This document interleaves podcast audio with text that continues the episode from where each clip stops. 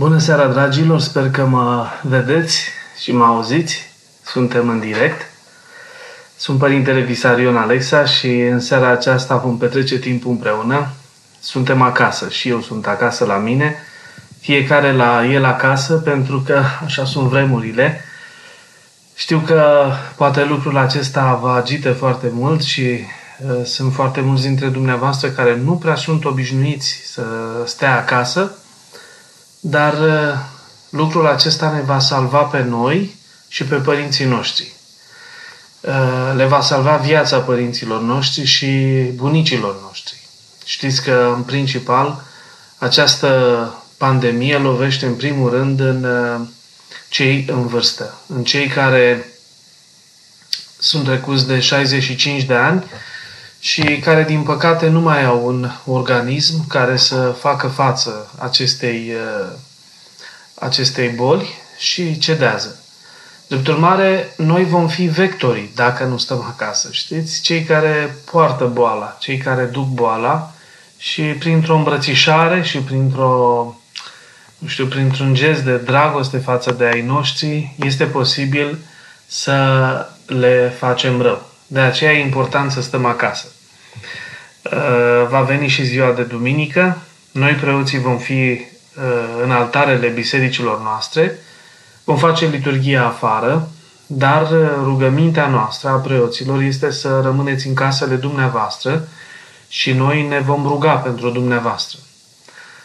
Vom pomeni pe fiecare dintre cei care sunt acasă, fiecare cu parohia lui, fiecare preot își va pomeni enoriașii.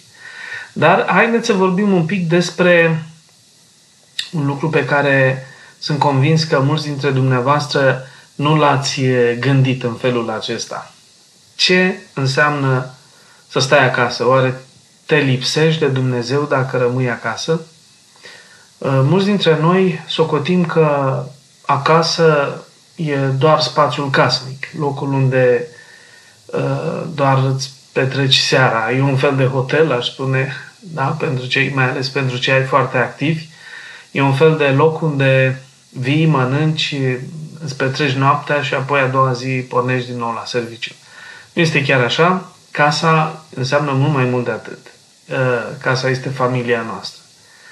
Acasă sunt copiii noștri, sunt uh, soțul, soția, uh, părinții. Acasă înseamnă mult mai mult decât un simplu loc unde vii și te odihnești, unde îți petreci noaptea, ca într-un fel de hotel. Uh, acasă e mai mult de atât pentru că înseamnă și o atmosferă, nu numai un spațiu, nu numai un loc. Înseamnă uh, o atmosferă de casă, de familie. E foarte important să încercăm să cultivăm acest, uh, această atmosferă de casă.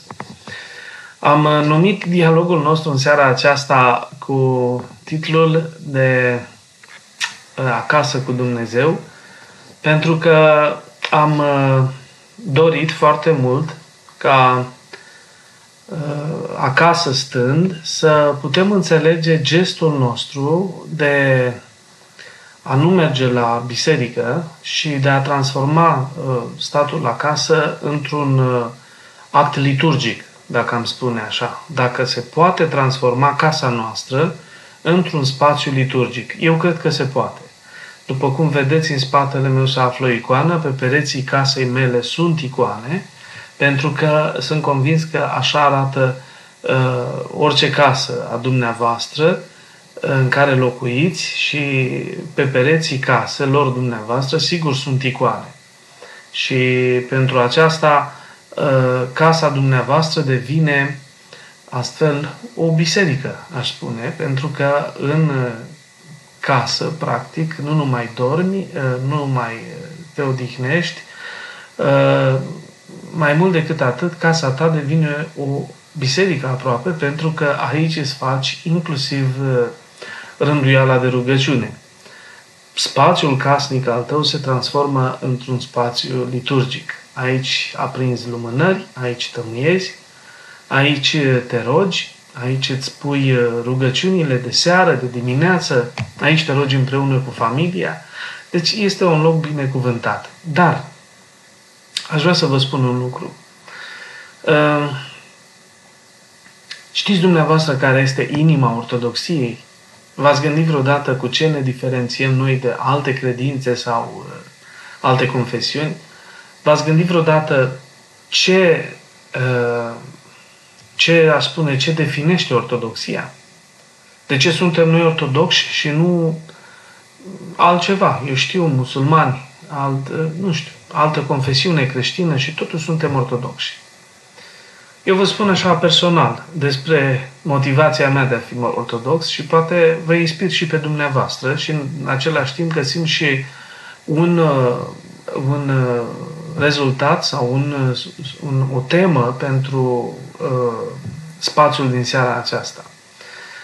Ortodoxia, în primul rând, este centrată pe uh, unirea cu Dumnezeu în alte confesiuni, în alte credințe, întâlnim uh, o raportare față de Dumnezeu, uh, uneori tangențială, adică Dumnezeu și omul nu se pot întâlni, nu se pot atinge, alteori uh, se contopesc unul cu celălalt încât omul dispare și atunci ortodoxia ce înseamnă? Ortodoxia înseamnă unirea la nivelul cel mai intim, spiritual, cu Dumnezeu fără ca Dumnezeu să se anuleze sau fără ca omul să dispară. Ci din potrivă și omul și Dumnezeu își împrumută unul altuia uh, stări, sentimente, experiențe, viață. Drept urmare, noi, prin uh, ortodoxie, ne facem părtași la viața lui Dumnezeu, viața veșnică a lui Dumnezeu. Actul acesta, în uh, istoria bisericii, s-a numit îndumnezeire. Ce legătură are asta cu statul acasă? Păi să vă spun. Uh, în Dumnezeirea a fost căutată în toată tradiția Bisericii Ortodoxe uh, în singurătate. S-a numit uh, căutarea aceasta a lui Dumnezeu sau dorința de îndumnezeire s-a numit în, în, în istoria Bisericii ortodoxe a răsăritului mai ales, s-a numit isihasm sau isihie, căutarea liniștii, căutarea păcii. Ce fel de pace, ce fel de liniște?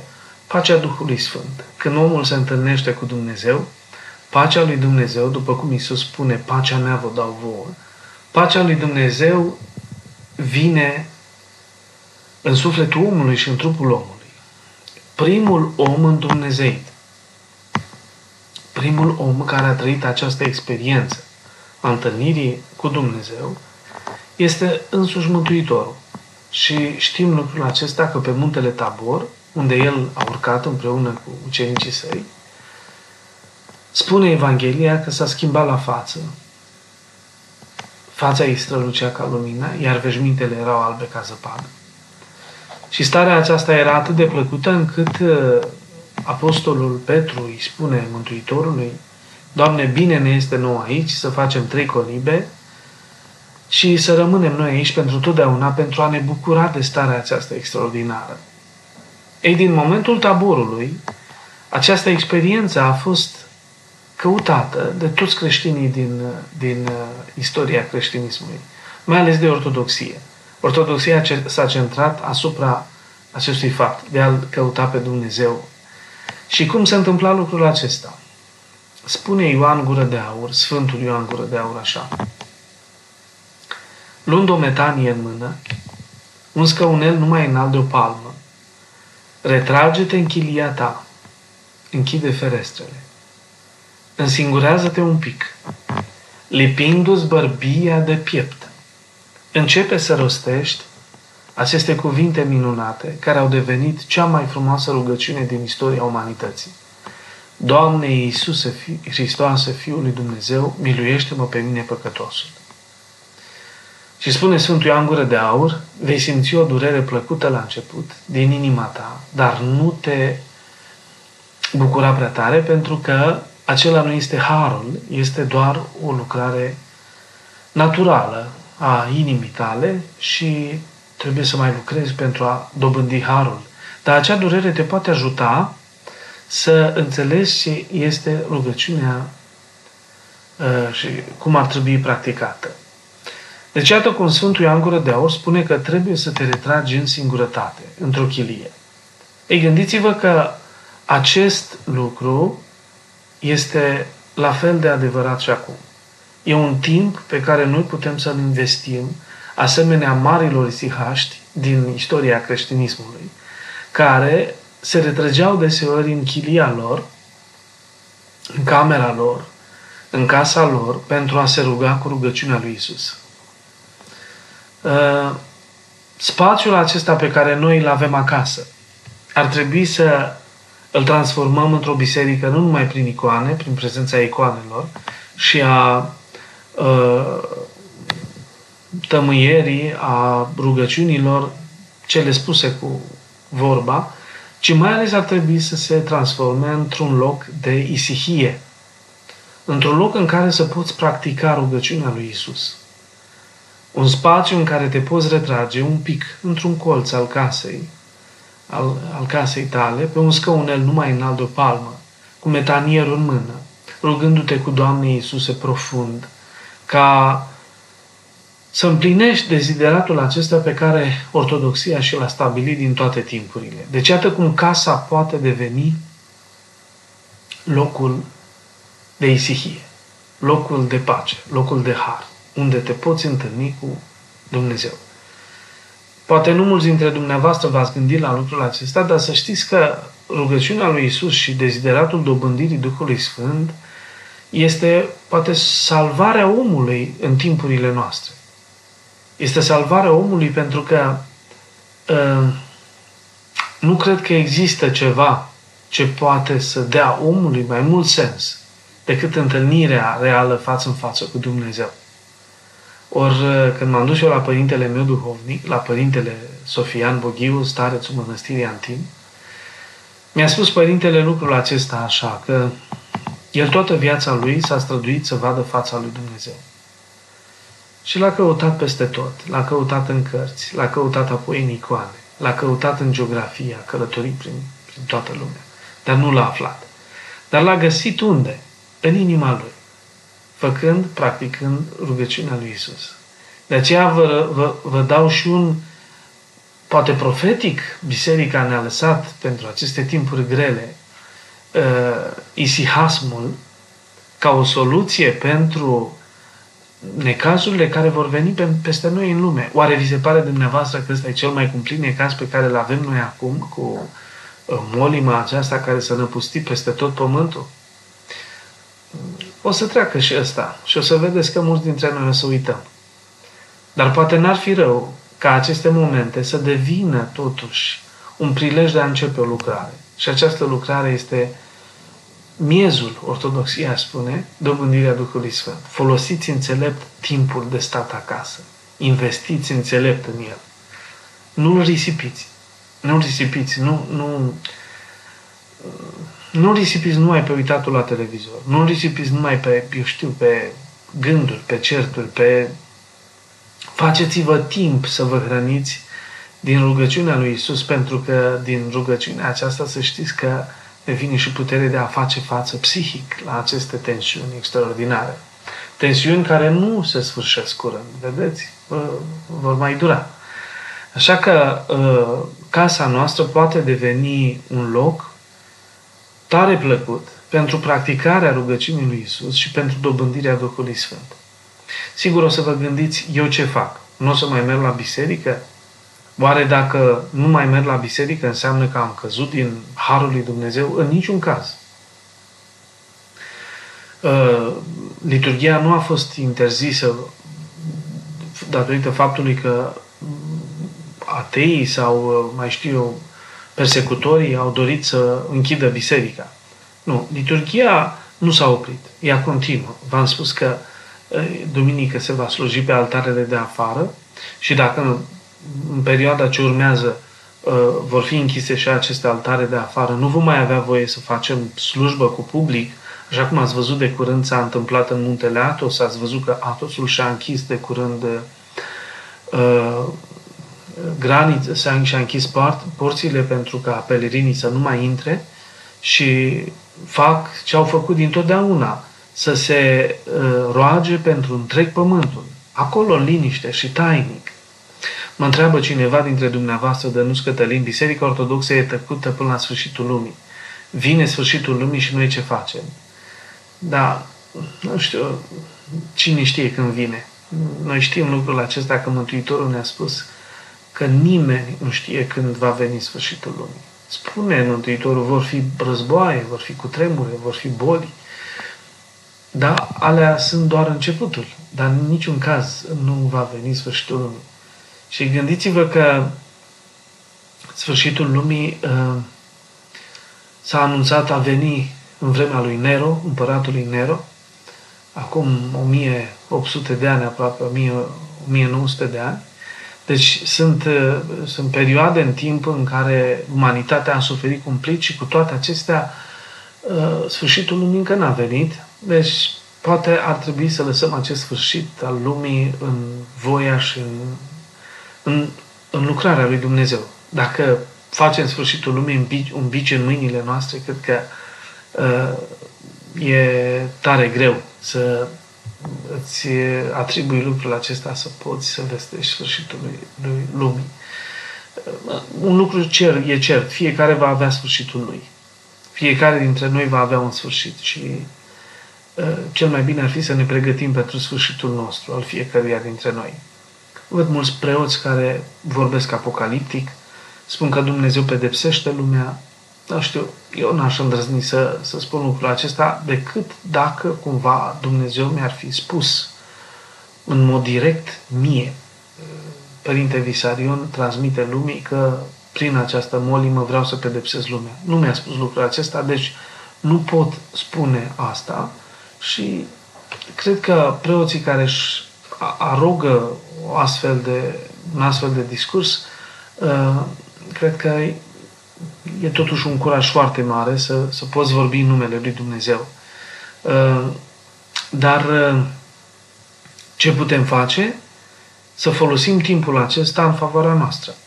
Indiferent care este lucrarea lui Dumnezeu, e clar că e o lucrare pentru noi. De ce a îngăduit Dumnezeu să vină această boală peste tot pământul? E o lucrare pentru noi oameni. Cine știe? Vom vedea în timp care care a fost lucrarea sau poate se va ridica cineva care, căruia Dumnezeu chiar a vorbit și a tălmăcit de ce s-a întâmplat acest, această lucrare pe pământ asupra umanității.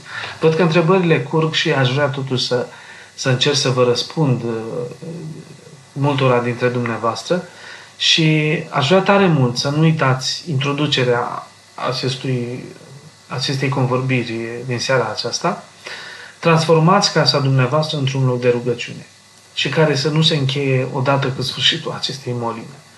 Ă, faceți un colțișor din casa dumneavoastră unde să puteți practica rugăciunea lui Isus este foarte important. Dacă vreți să știți, ea este miezul ortodoxiei. Prin nimic nu ne diferențiem de alte culte creștine sau de alte uh, curente religioase decât prin practica rugăciunii lui Isus și prin dezideratul îndumnezeirii sau al, al unirii cu Dumnezeu. Deci, haideți să încercăm să răspundem la întrebări. Părinte, eu mă împărtășesc copiii în fiecare duminică, iar acum, cu necazul acesta, simt acest gol în inimă, ca să nu mai, că nu mai pot să o fac. Ce mă sfătuiți? Păi vă sfătuiesc să stați liniștit acasă și să înțelegeți că uh, nu sunteți privată de Sfânta Împărtășanie. Preotul vă prinde în potirul uh, liturgiei atunci când vă va pomeni și dacă îmi trimiteți mie Uh, numele dumneavoastră, vă voi pomeni chiar eu duminică la liturghie. Uh, uh, și puteți lua aghiazmă mare acasă, cu copiii împreună. Sigur, e o mare primejduire în momentul în care suntem în prag de moarte și nu ne putem împărtăși. E o mare primejduire atunci. Dar dacă ne oprim din când în când pedagogic de la Sfânta Împărtășanie atunci până și Dumnezeu ne oprește uneori, știți, de la Sfânta Împărtășanie, tot în chip pedagogic, pentru că vrea să crească în noi dorul de Dumnezeu. Vrea să crească în noi dorul de Sfânta Împărtășanie. Nu vă temeți. O să vină din nou vremea să vă împărtășiți și uh, veți fi din nou cu trupul și sângele lui Dumnezeu înainte și îl veți primi spre sfințirea trupului și a sufletului. Dar deocamdată nu e o, nu e o primejdie mare dacă amânăm Sfânta Împărtășanie o vreme. Uh, sunt foarte mulți dintre creștinii noștri care se împărtășesc la 40 de zile, care se împărtășesc poate și mai târziu, de uh, 4 ori pe an. Nu zic că așa trebuie, dar din, din atunci când se întâmplă anumite situații în care suntem uh, împreună, ne, ne hotărâm împreună să ne oprim de la împărtășanie pentru o vreme, lucrul acesta nu ne face rău și Dumnezeu vede străduința și dorința noastră și binecuvântează această lucrare. Haideți să ne mai uităm pe întrebări. Sâmbătă, că suntem liberi, mergem la spovedit sau ne izolăm? Uh, și cu spovedania astăzi, uh, zilele acestea, dacă, uh, dacă nu arde, dacă nu e o situație grea în care să trebuiască să vorbiți cu preotul dumneavoastră, ar fi bine să amânați această întâlnire cu preotul. Eu mă gândesc tot timpul, lumea zice, împărtășania nu îmbolnăvește. Adevărat nu îmbolnăvește, dar până la potir te poți îmbolnăvi. Pentru că până la potir stai lângă alți oameni uh, și este posibil ca unul dintre ei acolo să fie bolnav și nerespectând distanța care îți poate asigura garanția că nu te îmbolnăvești, s-ar putea ca până ajungi la potir să te îmbolnăvești. De aceea vă rog să înțelegeți că e important să, să stăm acasă în recluziune în perioada aceasta și dacă vreți neapărat să vorbiți cu preotul dumneavoastră, slavă Domnului că avem telefoane acum și că ar fi bine să nu le folosim numai pentru prostii și pentru trăznăi și, și pentru lucruri duhovnicești. Sunați-vă duhovnicul și vorbiți cu el. Uh, gândiți-vă și la el, că și el are familie și dacă unul dintre dumneavoastră este bolnav, s-ar putea să-l îmbolnăvească și pe el și preotul să se ducă acasă și să-și îmbolnăvească familia. Trebuie să ne gândim unii la alții puțin. Mulți alarmează ci că ar fi vremurile apocaliptice și că acest virus este o diversiune antisocială și împotriva bisericii. Ce puteți spune despre asta? Oare nu e prea devreme? Păi eu cred că e o, e o prostie, adică să gândești în felul acesta și de ce spun asta? Mor prea mulți oameni, să știți. Și sunt uh, multe state, de exemplu Iranul sau, nu știu, India, vă zic. Uh, toate aceste state nu sunt ortodoxe și nici n-au treabă cu biserica și cu Hristos. Sunt state fie hinduse sau musulmane și, și ele trec prin această situație. Deci, tot, probabil știți termenul de pandemie, ce înseamnă, nu?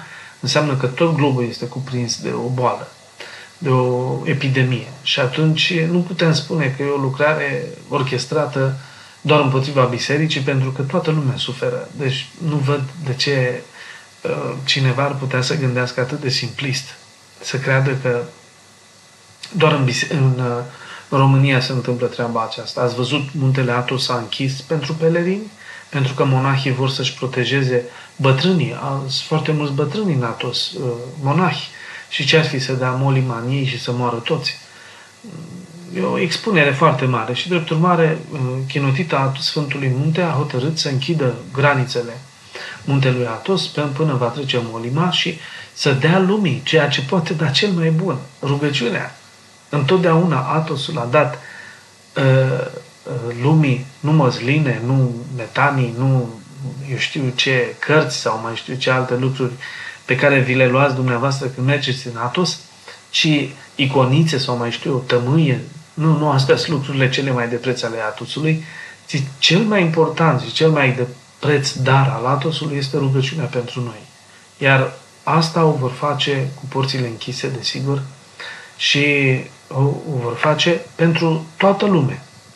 Mi-aduc aminte că Părintele Paisia Ghioritu la ora 17 se retrăgea în chilia sa, se încuia în chilia sa, ne mai primim pe nimeni, uneori era judecat pentru chestiunea aceasta, că nu mai primește pe nimeni, de el spunea, zice, mă retrag pentru că vreau să mă rog pentru pakistanezii, pentru hinduși, pentru musulmanii mei. Cine se roagă pentru ei dacă nu, nu mi-aș face timp să mă rog pentru ei? Deci, iată cum uh, atoniții s-au retras acum în, în uh, în Sfântul Mute pentru a ne da cel mai autentic și cel mai sănătos produs al lor, și anume rugăciune. Asemenea vor face și preoții.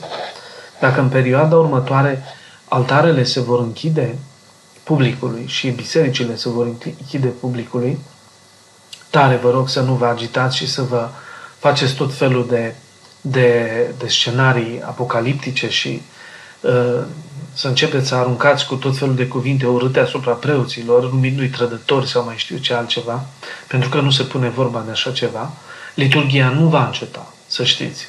Și dacă va înceta în biserică, uh, în Italia, iată, am înțeles că uh, episcopul Siluan a dat voie unor, unor preoți, pentru că nu puteau să iasă din casă, aveau restricție, să facă liturghie și acasă pentru toată lumea. Deci se poate face, să știți, cu binecuvântarea episcopului nostru, putem uh, lua antimisul acasă și putem săvârși Sfânta Liturghie pentru toată lumea. Să ne rugăm în continuare.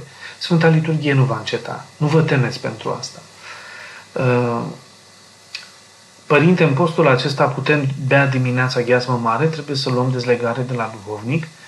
Eu cred că putem bea aghiazmă mare. Aghiazma mare se bea într-adevăr cu, cu binecuvântare de la duhovnic, dar se poate lua uh, fără să-ți anunți duhovnicul neapărat în momentele grele ale vieții. Ai o situație tensionantă, uh, te duci să-ți faci analize, aștepți o veste, uh, mergi la spital să știu, un examen, poți să iei aghiazmă mare cu o binecuvântare, aș spune, mai puternică pentru ceea ce urmează, pentru momentul în care ești.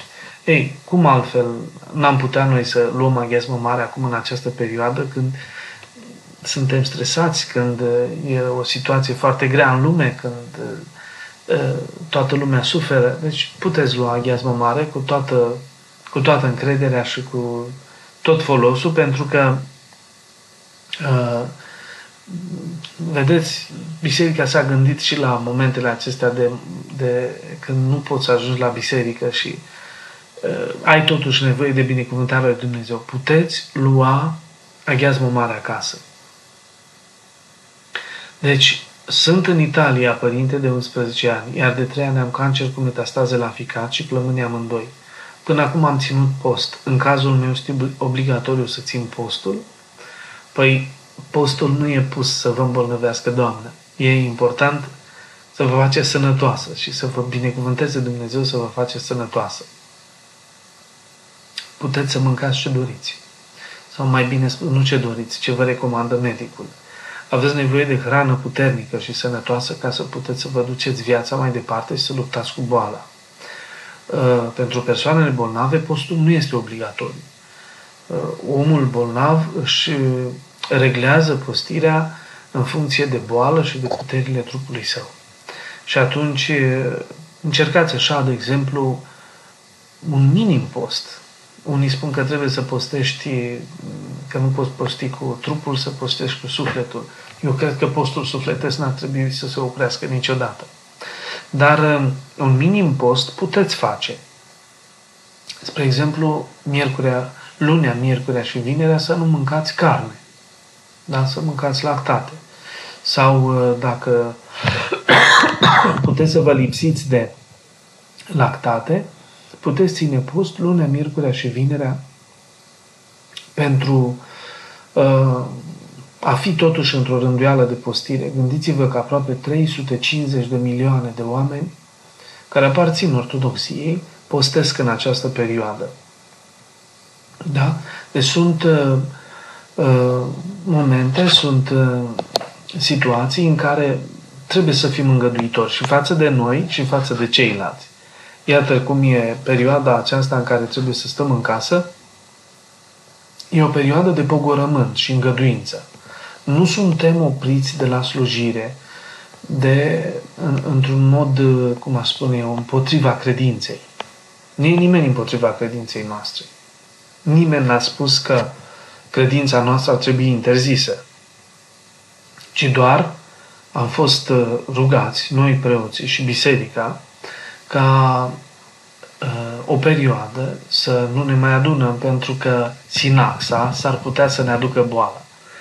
E un mod, uh, e un loc prielnic locul unde stau mai mulți oameni ca boala să se răspândească. Iar dacă vrem ca boala aceasta să se oprească mai repede, atunci trebuie să stăm acasă. E un trebuie foarte serios pentru că acest trebuie s-ar putea să ne coste viața bunicilor și părinților noștri. Părinte, credeți că virusul acesta este sintetic, este sintetic, este produs în laborator? Sunt o mulțime de știri pe lumea aceasta și nu mai știu ce să cred. Păi, acum, vedeți dumneavoastră, eu cred că să te apuci să împrăști în spațiu virtual și în lume tot felul de știri false, e un lucru demoniac, să știți. E un lucru drăcesc. Pentru că induci și panica în sufleturile oamenilor și mulți oameni nu sunt atât de puternici încât să ducă o astfel de stare. Uh, eu cred că mulți oameni vor ieși beteșugiți sufletește după această perioadă în care au citit tot felul de știri și tot felul de zvonuri și chestiuni alarmiste și uh, deocamdată eu cred că trebuie să ținem cont de evidență. Pentru mine evidența este mereu principalul argument atunci când vreau să uh, mă edific asupra unui lucru. Ce este evident? Nicio autoritate internațională nu atestă faptul acesta la nivel oficial că virusul ar fi produs în laboratoare sau ar fi un, un virus sintetic. Nu atestă lucrul acesta. Deci, evident este faptul că e o boală apărută în mod spontan, în mod natural, cu îngăduința lui Dumnezeu. Sau, știți, poate și dracu să se bage în treaba asta. Da? Demonul vrea să facă rău omului.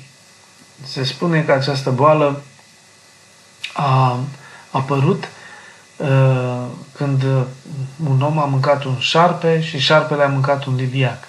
Da? Și s-a făcut o combinație virală între trei uh, virusuri. Nu mă bag în...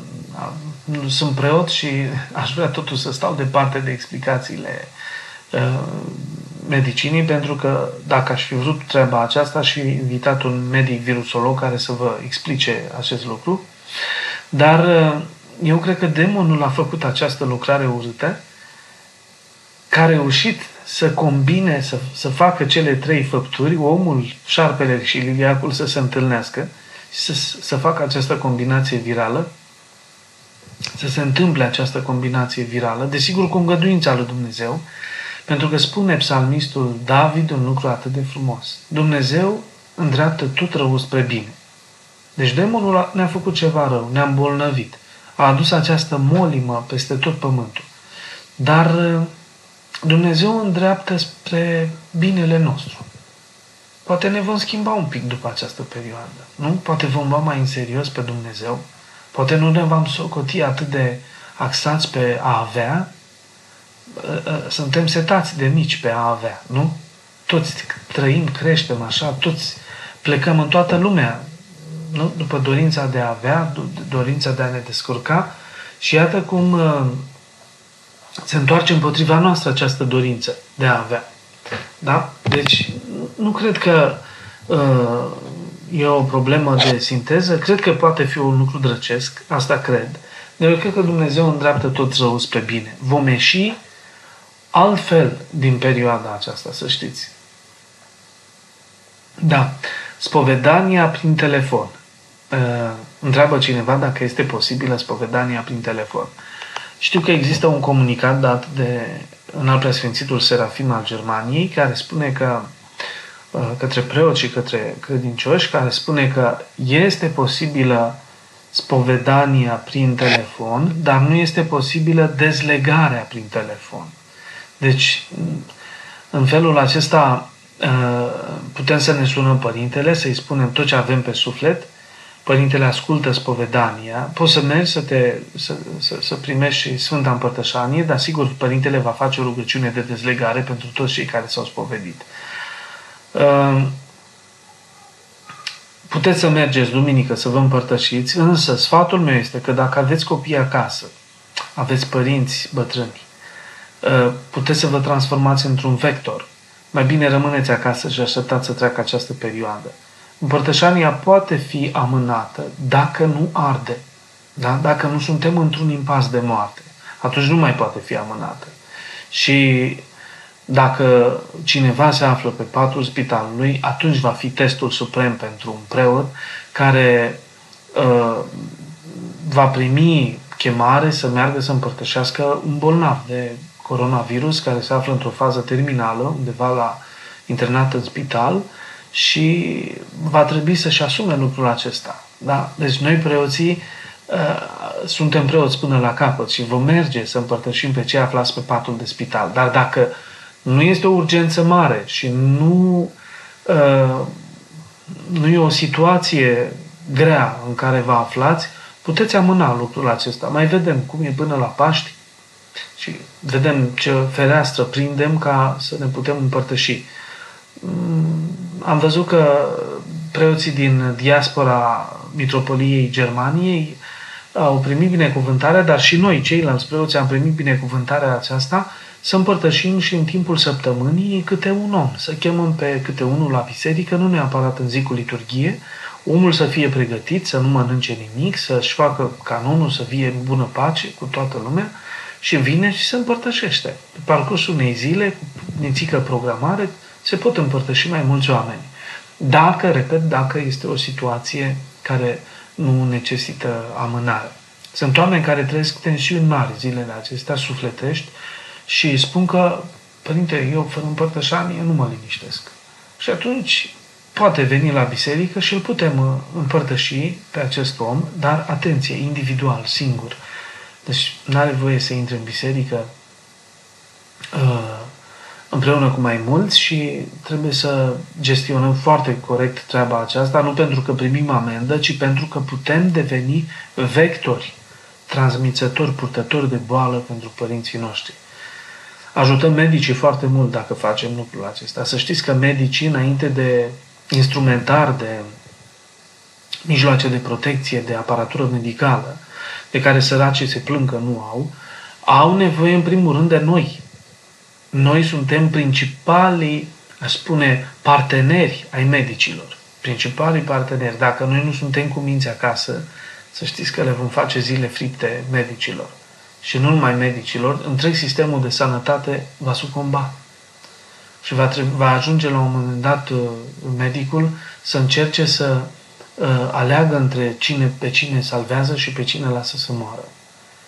Uh, vor fi momente triste, cum se întâmplă și acum în Italia, spre exemplu. Sunt uh, oameni care nici nu mai ajung să fie cuplați la, la ventilatoarele uh, speciale de respirație, care să îi ajute să trăiască Uh, pentru că nu sunt. Nu există atât de multe și atunci uh, poți să uh, îl faci pe medic să-și facă grave probleme de conștiință. De aceea noi trebuie să avem grijă să nu-i punem pe medici să aleagă, să le, să le, să le dăm prilejul acesta cumplit de a alege între cine și pe cine salvează. Da toată lumea întreabă, mă pot spovedi pe WhatsApp sau pe telefon? Repet, ă, binecuvântarea există pentru a te spovedi, dar nu a primi rugăciunea de dezlegare. Rugăciunea de dezlegare o face preotul la biserică. Și dacă vrei să te, să te împărtășești, în momentul în care vei merge la împărtășit, preotul poate face o rugăciune de dezlegare pentru cei care s-au spovedit și care vor să se împărtășească. Dar, repet, dacă nu arde, rămâneți acasă. Ajunge că ați vorbit cu părintele, v-ați povedit prin telefon. Chiar dacă n-ați primit rugăciunea de dezlegare, o veți primi. Dar ajunge ceea ce uh, s-a, s-a putut face. Da? Uh, vorbiți cu părintele dumneavoastră duhovnic. Vorbiți foarte mult. Să știți că telefonul meu sună continuu. Chiar și acum când vorbesc cu dumneavoastră, mai răspund norianșilor mei pentru că mă sună permanent și îmi spun, părinte, ce facem? Cum facem duminică? Purtăm măști? Nu purtăm măști? Deci este... Uh, fiecare vine cu, cu fel de fel de întrebări uh, cu ce, cu ce facem duminică? Ieșim din casă? Aduc copiii la împărtășit? Nu-i aduc la împărtășit? Da? Deci eu am spus așa, dacă nu arde, nu ești într-o situație foarte grea sufletește, poți să faci față. Da? Nu ești foarte stresat, nu ți-au cedat toate puterile sufletești, da? atunci rămâi în casă stai în casă cu copiii tăi, cu părinții, stai acolo și după uh, ce va trece molima aceasta, ne vom întâlni cu toții în biserica noastră dragă.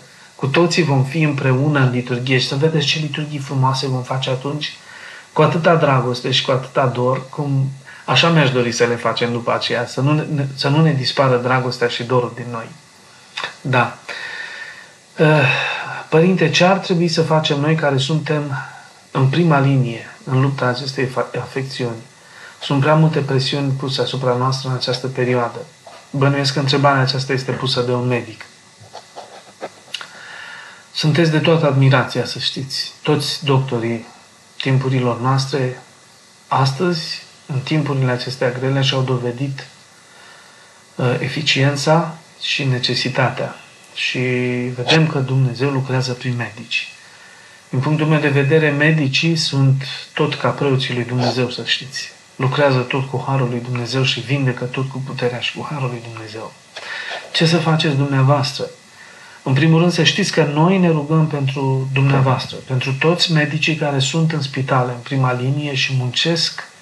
Poate n-ați ajuns acasă, poate n-ați reușit să vă hrăniți, poate n-ați fost la toaletă, poate nu v-ați odihnit.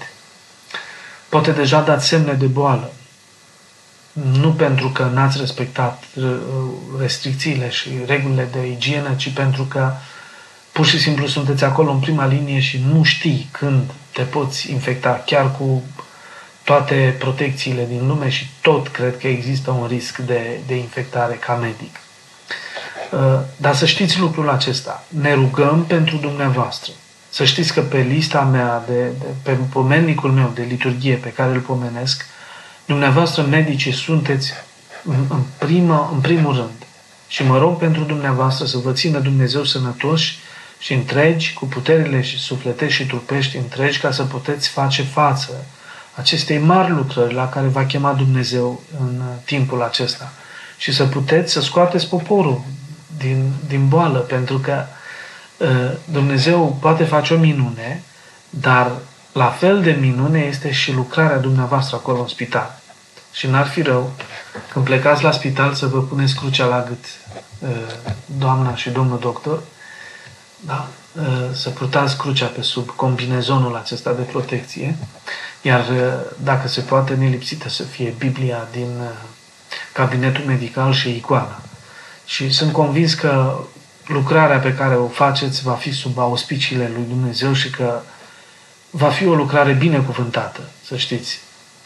Uh, sunteți pe buzele tuturor, sunteți în inimile tuturor, sunteți pe altarul tuturor bisericilor la rugăciune, așa că nu vă temeți, sunteți mandatați de toată umanitatea să purtați greutățile oamenilor în această perioadă.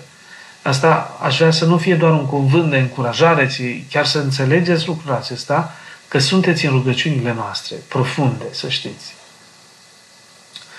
Părinte, dacă am programat botezul unui copil, îl putem amâna? Ă, dacă nu trecem această perioadă dificilă nici după Paști, cum procedăm? Nu e nicio problemă.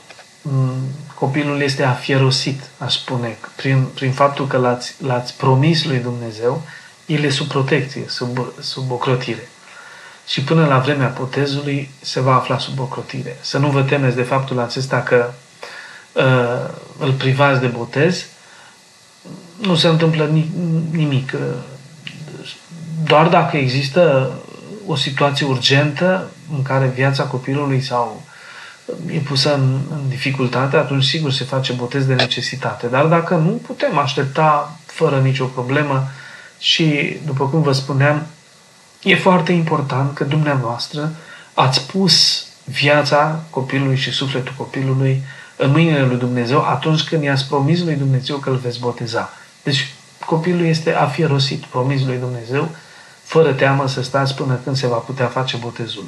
Oricând se va putea. Uh, deci, nu vă temeți de faptul acesta că nu puteți participa la liturghie. Văd întrebarea aceasta legată de liturghie în permanență. Ce mă fac dacă nu mă împărtășesc? Ce mă fac dacă nu mă spovedesc? Da, vă înțeleg durerea. Eu sunt preot și cred că aș, aș, aș reacționa la fel dacă, dacă mi-ar fi luată liturgia și uh, împărtășania. Dar pentru vremuri binecuvântate, lucrul acesta nu aduce daune sufletești, să știți. Să știți că această oprire de la împărtășanie, pentru o perioadă, vedem cât, o lună, o lună și ceva, e îngăduită de Dumnezeu. Poate luam prea ușor Sfânta Împărtășanie, nu? Poate nu depuneam noi un efort sufletesc pentru această întâlnire cu Hristos.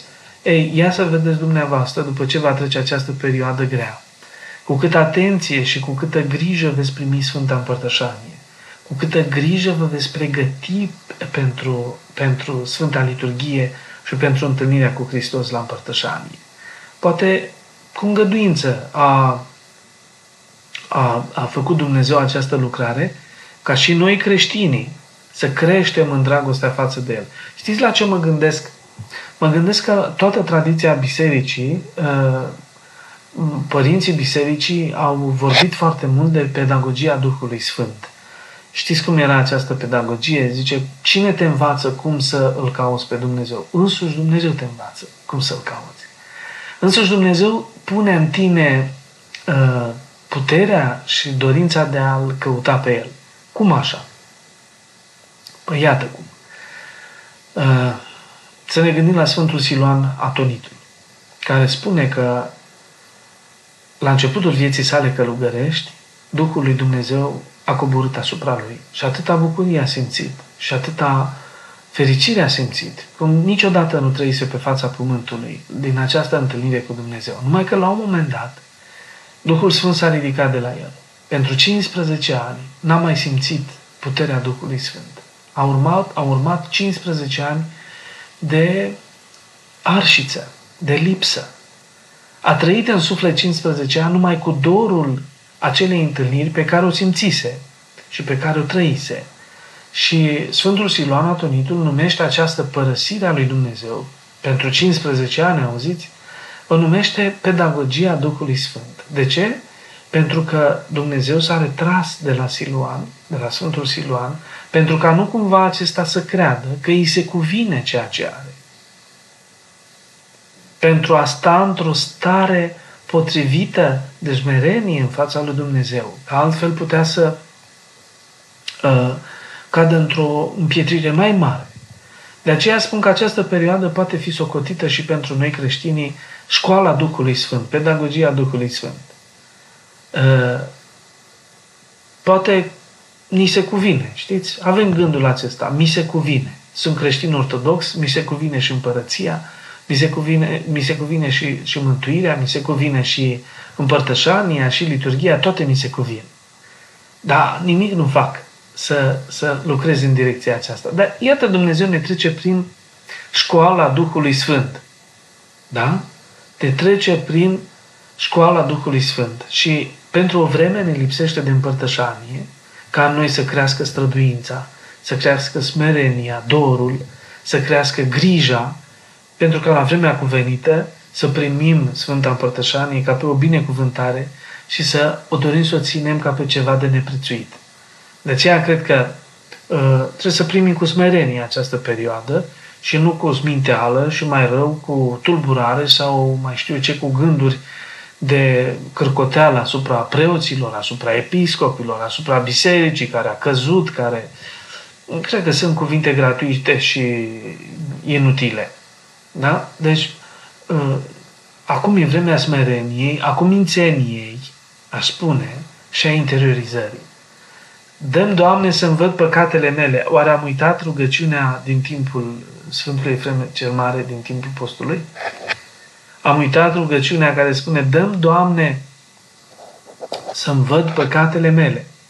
Da? Este, este, este creștinește să stai numai cârcotind și numai uh, aberând, spunând fel și fel de trăznăi care, mai de care mai, mai ciudate, cum că uh, cineva împotriva bisericii acum, ori fi unul, doi împotriva bisericii care stau numai cu pupila pe biserică. Da, eu nu cred că e toată lumea împotriva bisericii. Gândiți-vă, e o pandemie. Știți ce e lucrul acesta? E o boală care cuprins tot pământul. N-are nimeni nimic cu biserica deocamdată. Da?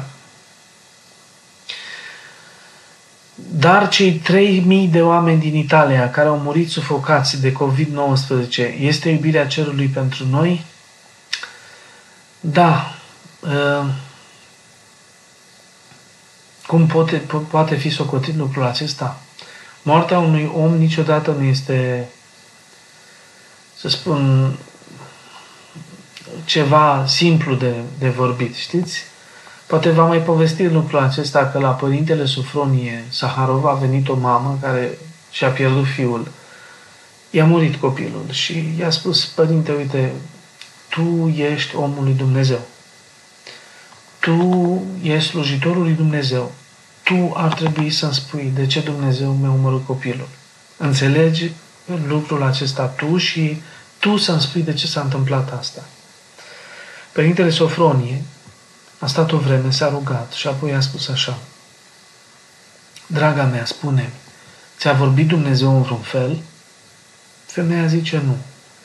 Ai auzit vocea Maicii Domnului sau unui sfânt care ți-a spus ceva? Nu. Ai încercat, l-ai implorat, ai, te-ai rugat să-ți spună, să-ți vădească de ce s-a întâmplat lucrul acesta? Da, am încercat. Și ai simțit, ai primit vreun semn? Nu. Deci, Dumnezeu tace. Zice Părintele Sofronie. Femeia îi spune, da, Dumnezeu tace. Draga mea, deci dacă Dumnezeu tace, voi tace și eu. Nu voi vorbi în locul lui. Dacă Dumnezeu a ales să tacă, atunci El știe de ce tace. Pentru că poate în întâmplare o pedagogie mai mare decât în orice explicație. Deci, de ce au murit atâția oameni da, în, în urma acestei epidemii? Haideți să-L întrebăm cu toții pe Dumnezeu. Așezați-vă în genunchi și cereți cereți de la Dumnezeu să vă, să vă dea cuvânt. O să spuneți, da, Părinte, dar Tu ești slujitorul Lui, spune-ne Tu cuvânt. De ce? Păi dacă Dumnezeu tace, atunci firesc este și smerit lucru este să tac și eu, să nu vorbesc în locul Lui. De aceea, cred că e mare curaj să te apuci să vorbești în locul lui Dumnezeu și să spui boala aceasta a venit pentru păcatele noastre. Boala aceasta a venit ca să ne pedepsească pe noi. Molima aceasta a venit ca să vestească sfârșitul pământului. Păi eu pun o întrebare simplă. Ți-a spus ție Dumnezeu lucrul acesta? Nu. Maica Domnului ți-a transmis lucrul acesta? Nu. Sfinții ți-au spus lucrul acesta? Nu. Păi dacă Dumnezeu tace, Sfinții tac, Maica Domnului tace. Păi n-ar fi firesc să taci și tu? De aceea, și noi preoții poate ar trebui să învățăm puțină smerenie din toată lucrarea aceasta și să nu ne hazardăm a da explicații aberante uneori, uh, pe motivul că s-au mai întâmplat în istoria creștinismului, s-au întâmplat, dar uh, sunt atâtea situații în care boala n-a fost socotită neapărat pedeapsă, încât uh, uitați-vă numai în, uh, în, uh, în Evanghelii să vedeți câți bolnavi au fost vindecați de Isus și Isus întreba pentru ce este bolnav omul acesta, pentru că au greșit părinții lui? Sau a greșit el, nici el, nici părinții lui, ci pentru că în boala acestui om și în sănătoșirea lui să se vadă slava lui Dumnezeu, pentru că Dumnezeu a făcut minune prin el. Deci trebuie să credem lucrul acesta că dacă Dumnezeu va voi să ne dea un mesaj de ce a îngăduit această boală asupra noastră, îl va da. Se va ridica un, un om sfânt, cu viață sfântă și va spune, iată Dumnezeu mi-a spus și eu spun poporului lucrul acesta. Dar dacă nu a spus Dumnezeu, nici noi să nu îndrăznim a ne hazarda să spunem fel de fel de trăznăi în numele lui Dumnezeu, pentru că E un act de mare mândrie și de tupeu până la urmă urmea spune, care nu fac bine nimănui, nici, nici celui care vorbește atunci în numele lui Dumnezeu și nici umanității, celor care primesc uh, uh, mesajele acestea. Ce să fac dacă nu mă mai pot ruga? Simt că rugăciunea citită nu mă mai zidește. Iar singură nu am cuvinte de rugăciune. Ce să fac? Păi, în uh, tradiția bisericii, să știți că existau uh, la începuturile creștinismului uh, creștinii nu știau rugăciuni, nu aveau rugăciuni complexe, nu aveau, cum avem acum, slujbe, rugăciuni. Și atunci foloseau cuvintele sau rugăciunile suliță, așa le găsim în pateric numite, rugăciunile sulițe, care erau însoțite întotdeauna de o formulă tare frumoasă. Of, Doamne! Ajută-mă, Doamne! Asta putem a o spune, nu? Și dacă nici asta nu vă iese, ia gândiți-vă la un prunc care nu știa vorbi, nu știa citi, nu știe ce să spună și cum să spună, dar gângurește de două ori și mama lui îl aude și imediat vine și îl pune la sân. No? Deci eu cred că dacă nu vă pricepeți să vă rugați într-un fel, gânguriți. Spuneți ceva acolo. Poate nici cuvinte. Dumnezeu vrea starea inimii noastre. Puneți-vă inima așa suferindă în fața lui Dumnezeu. Așezați-vă pe marginea patului sau în genunchi sau în picioare, cum doriți dumneavoastră. Și puneți starea aceasta, fără să spuneți nimic, doar stați. Stați așa în fața lui Dumnezeu și Domnul vede inimile noastre. El e singurul care vede și simte adâncurile noastre. Singurul. Ceilalți din jurul nostru nu știu ce e în noi. Dar Domnul vede asta și ne ajută. Părinte, cum aș putea să-l fac pe soțul meu să se apropie de Dumnezeu, mai ales în zilele acestea? Nici nu vrea să audă despre el. Dar de ce vă băgați dumneavoastră, Doamnă, în meciul, meciul, știți ce e meciul, nu? Unul la unul. Meciul soțului dumneavoastră cu Dumnezeu. Lăsați-l. Rugați-vă pentru el, nu-l bateți la cap. Purtați-vă frumos. Da? Nu-i puneți înainte mereu aghiazmă, tămâie, icoane, pentru că s-ar putea să obțineți un efect uh, invers decât cel pe care îl așteptați. Rugați-vă pentru el și lăsați-l să-și ducă meciul așa cum uh, a hotărât el. Credeți că Dumnezeu nu e în stare să poarte acest meci cu soțul dumneavoastră? Eu sunt convins că îl va purta. Numai să nu-l bateți la cap. Da. Uh, la fel de multă lume văd că se gândește la, la, la medici. Și asta e un lucru foarte important, că lumea medicală se află în prim planul atenției noastre. Avem mare nădejde la ei. Uh, n-au aparatură, n-au uh, medicamentație, nu au uh, vaccin încă, nu au multe lucruri. Da? Ne bazăm pe profesionalismul și umanitatea lor, sunt cei mai expuși. Aș vrea să vă gândiți, nu numai cei din România, din toată lumea, tot, tot, toți medicii din toată lumea se plâng de lucrul acesta, pentru că, ă, deși mulți dintre ei au echipament corespunzător, există totuși în continuare expunerea și se pot infecta în orice moment. De aceea, ă, E important să-i purtăm în rugăciunile noastre. Faceți în fiecare seară o rugăciune pentru medicii noștri. Nu numai pentru cei din România, ci pentru cei din toată lumea. Rugați-vă și pentru medicii din Italia.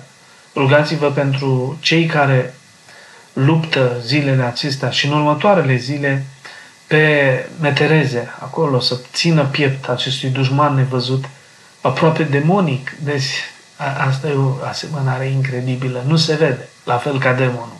Nu poate fi văzut.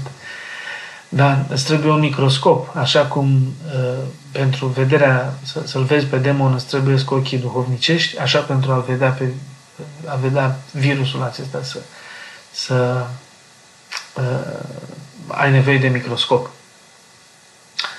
Ce sfat puteți să le dați celor care nu cred în puterea Sfintei Împărtășanii, celor care cred că se pot îmbolnăvi de la ringurița cu care luăm trupul și sângele Domnului? Să vorbească cu duhovnicul lor. Dacă vor totuși să se împărtășească, să vorbească sufletește, deschis cu duhovnicul lor și duhovnicul lor va găsi o soluție. Să ajungă Sfântul Trup al Domnului și Dumnezeului nostru Isus Hristos și sânge uh, la el, în siguranță și să nu existe nicio ispită în direcția aceasta. E părintele uh, duhovnic destul de priceput să îi explice că uh,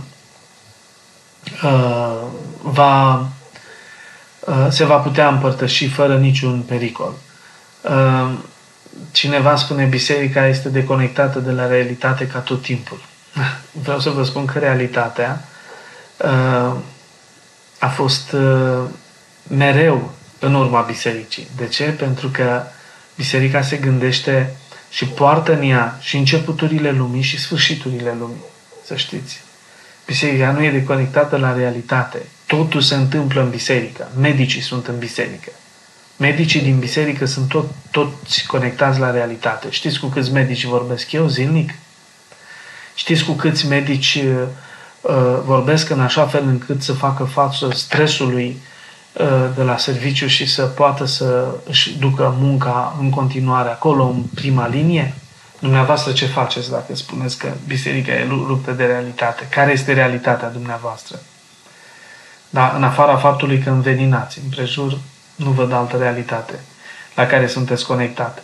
Dar uh, să-i lăsăm pe cei care uh, aduc uh, dihonie și, și despărțire și, și răutate în jurul lor și să ne gândim, în primul rând, la cei care astăzi suferă, există în categoria de risc, să ne gândim la cei care se află pe primele metereze acolo și luptă pentru uh, sănătatea noastră a tuturor. Uh, și aș vrea să încheiem așa cu o ultimă întrebare, pentru că poate e în sentimentul tuturor. Părinte, de unde atâta frică? Știm de unde vine frica. Frica de mărturisire. Nu, nu înțeleg cum vreți să mărturisiți. Omorând oameni sau cum?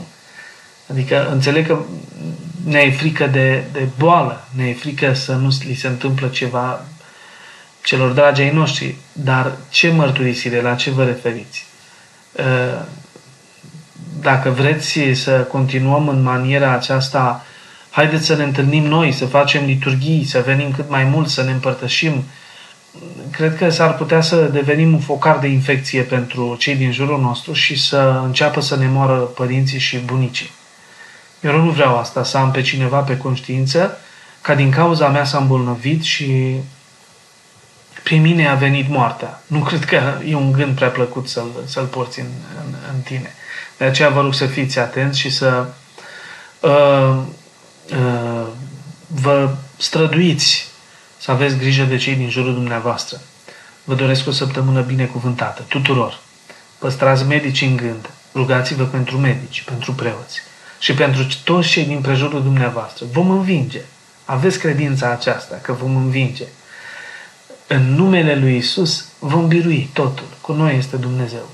Vă aștept și vinerea viitoare, dacă binevoiți, tot aici pe Doxologia, cu întrebări, cu comentarii și cu viață, aș spune eu, optimistă, pentru că ne vom întâlni la un moment dat față către față și vom face Sfânta Liturghie și ne vom împărtăși cu toții din același potir. Doamne ajută și sănătate multă!